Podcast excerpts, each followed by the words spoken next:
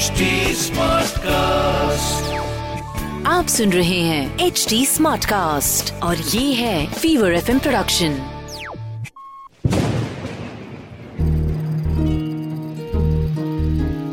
बूंदों से बातें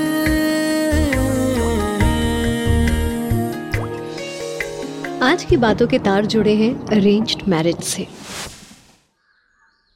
मम्मी आप समझती क्यों नहीं है? मैं मैं भी शादी नहीं करना चाहती हूँ। अरे बेटा, अब नहीं करेगी तो कब करेगी? लड़के से मिल ले तुझे पसंद नहीं आएगा तो ज़बरदस्ती थोड़ी ना करेंगे शादी। उनतीस साल की मानसी। घर में चल रही अपनी शादी की बातों से पहले ही परेशान रहती थी। और अब, जब से भागलपुर वाली मामी ने लड़का बताया था, जो उसे देखने आने वाला था, ये सुनकर और भी ज़्यादा परेशान हो गई थी। दो भाइयों के बाद पैदा होने की वजह से पापा की लाडली थी वो। बचपन से ही हर जिद उसकी पूरी की पापा ने। उसने कहा, स्केटिंग सीखना है? तो कोच बुला दिया। ट्वेल्थ के बाद बोली, फ़ैशन डिज़ाइनिंग का कोर्स करेगी। तो दिल्ली भेज दिया। अब जब शादी की बात आई तो पापा उसकी जिद मानने से थोड़ा पीछे हटने लगे। कहते हैं ना, बिटिया के हाथ पीले करना भी ज़रूरी होता है। शायद इसीलिए इस बार मामला काफ़ी आगे बढ़ गया था। खैर जैसे तपती गर्मी में बारिश की ठंडी पहली बूंद के साथ सुकून का इंतज़ार खत्म होता है। वैसे ही लंबे समय से मानसी की शादी का इंतज़ार भी खत्म होता दिख रहा था। पूरी फैमिली लड़के वालों के स्वागत में जुट गई। हर मिडिल क्लास घर की तरह सबसे पहले दरवाजे और खिड़कियों के पर्दे बदले गए। मेजपोश और सोफा कवर भी नए लगा दिए। नाश्ते में शहर के सबसे मशहूर हलवाई की नमकीन और मिठाई मंगवाई गई। और चटक रानी कलर के सलवार सूट में तैयार थी हमारी मानसी। माँ ये सब थोड़ा ज़्यादा नहीं हो रहा। लड़का सिर्फ़ देखने आ रहा है शादी करने नहीं।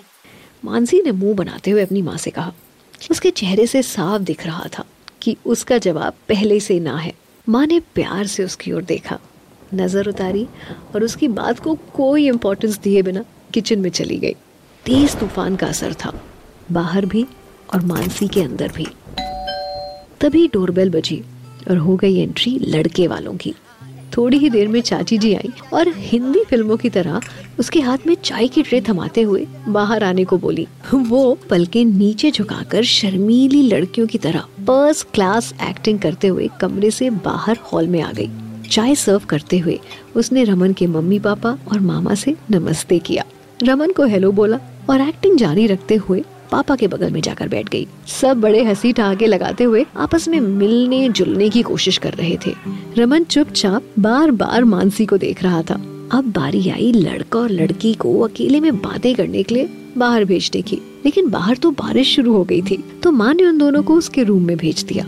एक दूसरे से आँखें चुराते हुए मानसी और रमन रूम में आए और मानसी ने उसे बैल्कनी के पास पड़े झूले पर बैठने का इशारा किया। पहली बारिश थी, इसीलिए हवा थोड़ी ज़्यादा तेज थी। मानसी ने सोचा कि वो रमन को सब कुछ सच बोल दे और कह दे कि अभी उसे शादी नहीं करनी है। उसके कुछ सपने हैं, बुटीक खोलना है, अपना बिज़नेस करना है। जब तक वो ये बोलने की हिम्मत जुटा पाती, तब तक रमन अपना गला साफ़ करते हुए बोला, आपने फ़ैशन डिज़ाइनिंग की है ना? मैंने आपकी प्रोफ़ाइल में काफ़ी डिज़ाइन देखे। बहुत अच्छे हैं। मुझे तो इतनी नॉलेज नहीं है। धीरे धीरे सब समझ लूँगा। आपने आगे क्या सोचा है? ये सुनकर मानसी कुछ देर खड़ी रह गई। मानो ठंडी बौछारों के साथ रमन की ये बातें उसके मन को छूने लगी हो। और उसने एक के बाद एक अपने सारे सपने रमन के सामने रखने शुरू कर दिए। आज मानसी के पास अपना बुटीक है और रमन भी। इस कहानी को लिखा है वर्तिका ने। मिक्स किया है अंकित ने और आवाज़ मेरी यानी पूजा की है। आपको आज की कहानी कैसी लगी? कमेंट करके बताइएगा ज़रूर। हमारे सोशल मीडिया हैंडल्स हैं एच टी और फीवर एफ़ एम ऑफिशियल। हम Facebook, Instagram, YouTube and Clubhouse आरोप भी मौजूद हैं।